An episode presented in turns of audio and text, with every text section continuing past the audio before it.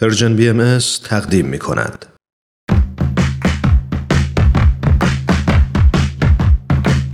نقطه سرخط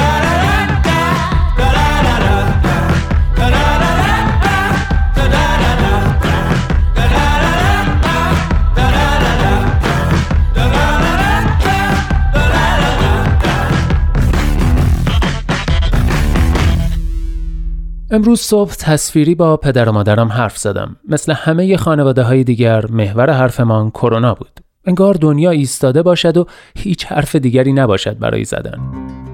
پدرم به این دام بزرگی که پهن کردیم برای خودمان واقف است. به اینکه انگار باید حس کنیم که جهان به انتها رسیده است. بابت همین شمشیر تنزش را از غلاف کشید بیرون و داستان عمه ناتنیش را تعریف کرد. اینکه شبها برای خواب می‌رفتند روی پشت بام. یک شب با صدای گرومب از خواب پریدند. به قول خودش انگار یک گونی شلغم کوبیده باشد زمین که البته گویا امه بوده که از لبه پشت بام پرت شده پایین توی خیابان.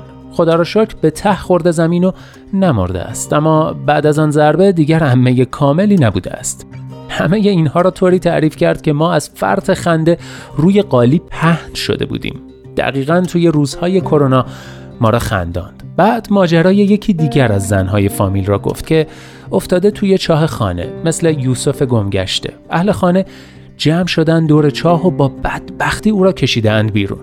بعد متوجه شدند که لباس زن اصلا از آب چاه خیز نشده است. اهل فامیل جیغ کشیدند که این معجزه است و خاله نظر کرده است و واویلا به جای اینکه از او مراقبت درمانی بکنند به او حمله کردند و لباسهایش را بابت تبرک پاره کردند و با خودشان بردند. البته بعدا کاشف به عمل آمده کلا چاه خشک شده و آبی ندارد که خاله را خیز کرده باشد. اما خاله نظر کرده ی فامیل باقی ماند.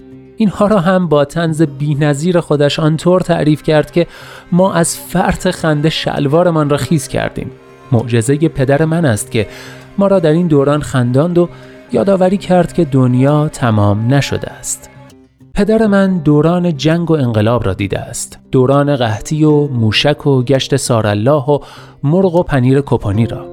ترساندن این آدم ها کار راحتی نیست. مثل کریس رئیس من که نجات یافته ی سرطان خون است. دیروز توی جلسه گفت که یک بار مرگ را از نزدیک دیده است و با این چیزها دیگر نمی ترسد بعد از حمله مردم به فروشگاه ها و نبودن دستمال توالت و صابون و چرندیات رئیس جمهورها گفت. کریس معتقد است اینها نشانه ناآگاهی و نادانی است که هزار بار ترسناکتر از کرونا است. من چقدر پدرم و کریس را دوست دارم.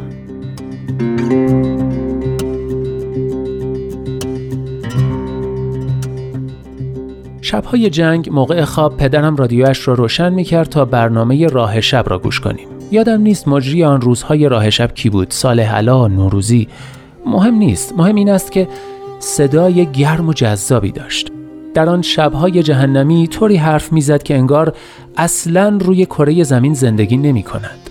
انگار ساکن یک کره خاکی دیگر است و برای ما مردم عجیب برنامه پخش می کند تا آرام شویم. حرفهایی که محورشان جنگ و سارالله و کپون نبود. در آن روزهای بعد دقیقا یک مجری رادیویی می‌خواستیم که روی کره زمین نباشد.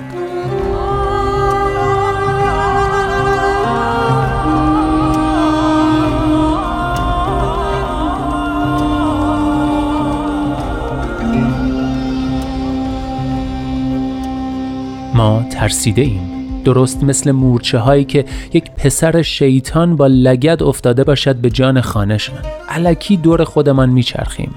مسجد و مکه و حرم و کلیسا هم تعطیل شدهاند و کاری از دستشان بر نمی آید افتاده این به مسابقه پخش کردن خبرهای بد. چه درست و چه غلط. خبرهایی که با سرعتی بالاتر از سرعت کرونا مشغول تکثیرند. چرا؟ نمی‌دانم. فقط می‌دانم که کنترلی روی خیلی از چیزها ندارم. روی اینکه هفت میلیارد نفر مردم زمین را متقاعد کنم که دو هفته بیرون نروند. روی اینکه سیاستمداران کمتر دروغ بگویند. روی اینکه بازار بورس سقوط نکند. روی اینکه مرزها بسته شوند یا اینکه مریضها بهبود پیدا کنند. من فقط روی این کنترل دارم که دستهایم را بشورم و تماسم را با مردم کمتر کنم. به اندازه خودم باعث شکسته شدن زنجیر ویروس و پخش شدن خبرهای ناگوار باشم. مسابقه ای در کار نیست. بشر این دوره را هم رد می کند این انتقام سخت طبیعت از نسل انسان است که روی آن هم کنترلی ندارم. به جای آن شبها برای پسرم می‌شوم مجری برنامه راه شب و برایش از یک کره خاکی دیگر داستان می‌گویم. داستانهایی که جنسشان با دنیای حراس زده ما یکی نیست. من سپر او می‌شوم در برابر موج خبرهایی که حجمشان هیچ سنخیتی با ظرفیت یک انسان معمولی ندارد. تعادلی باید بین میزان دانستن و ندانستن برقرار شود. کانال های تلگرامم را پاک می کنم با خودم به سازش می رسم که یک بیماری همگیر شده است و باید با آن در حد خودم بجنگم. آن را محور زندگی خودم نمی کنم حتی اگر از گرسنگی بمیرم. اگر هم تصویری با رفیقم حرف بزنم حتما آمار متوفیان کرونا را بهش نمی‌گویم و به جای آن ماجرای عمه پدرم را تعریف می کنم و خاله نظر کردمان را. همان مجری که روی زمین زندگی نمی کند این تنها چیزی است که رویش کنترل دارم.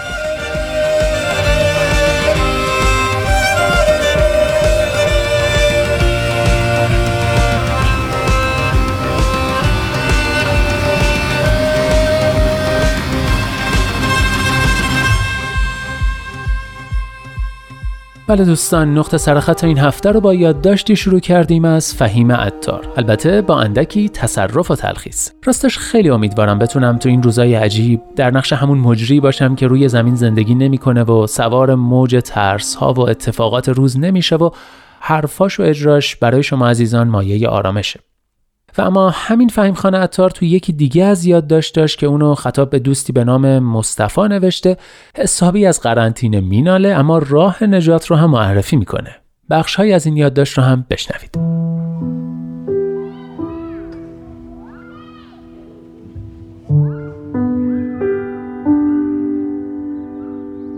قرنطینه چیز مزخرفی است. آدم حوصلش سر می رود یادت هست می‌گفتی که هر تجربه بد با خودش یک درس خوب دارد؟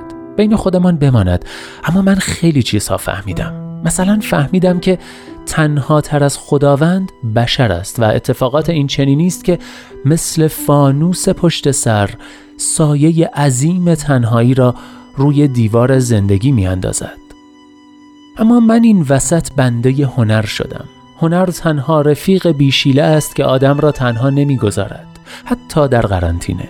هنر دقیقا همان مادری است که با سایه دستهایش روی دیوار زندگی یک بزغاله چموش برای دخترش ترسیم می کند. آدمهایی که نمی‌خوانند موسیقی گوش نمی‌دهند و نمی نوازند آنهایی که نمی نویسند و ترسیم نمی کنند و فیلم نمی بینند تنها ترین موجودات جهانند. این تعریف جدیدی از تنهایی است که یاد گرفتم و مدیون همین قرنطینگی هستم. بیهنری و ندیدن هنر مغز تنهایی است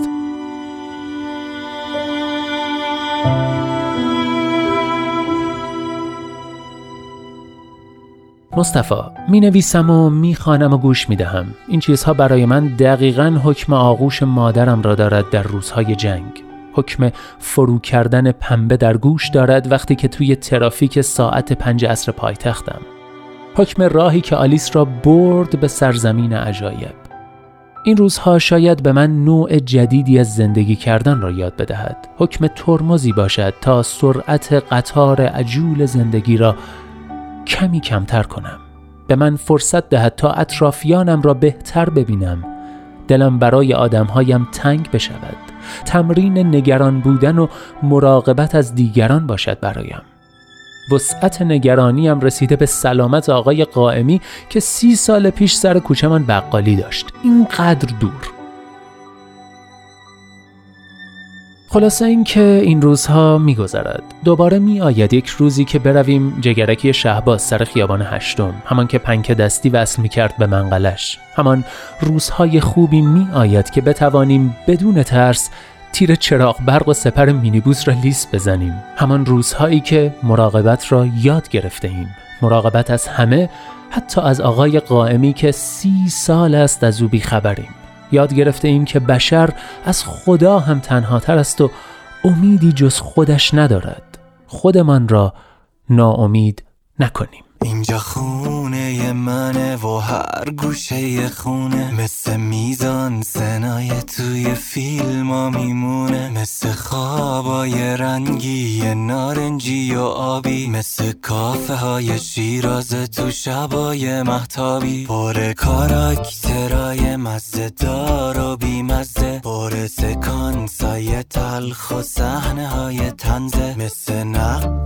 های سورئال خفنه اینجا خونه ی منه اینجا خونه ی منه اینجا خونه ی منه ولی همه جای خونه پر عکسای اونه که architect ی می‌خونه مثل پریا و قصه ی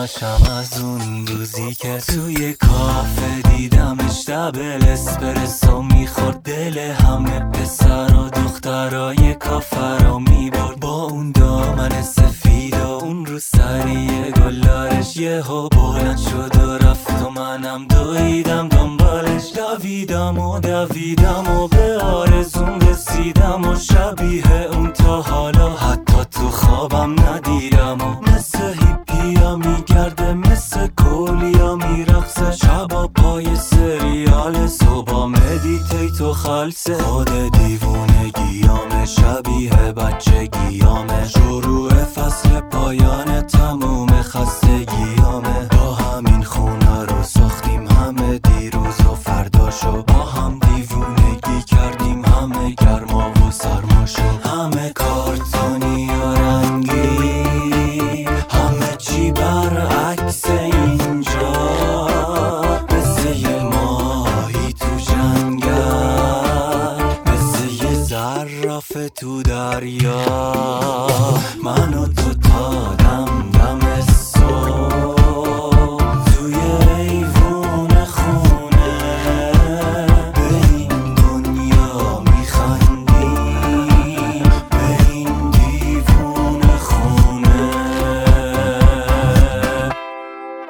اینجا ایستگاه مهر و دوستی است. رادیو پیام دوست. خونه من رو شنیدید. کاری از سی دو. امیدوارم شما هم مخصوصا تو این روزا همینقدر حس خوب به خونتون داشته باشید و خونتون همینقدر پر از رنگ و موسیقی و فیلم و چیزای جدید و باحال باشه.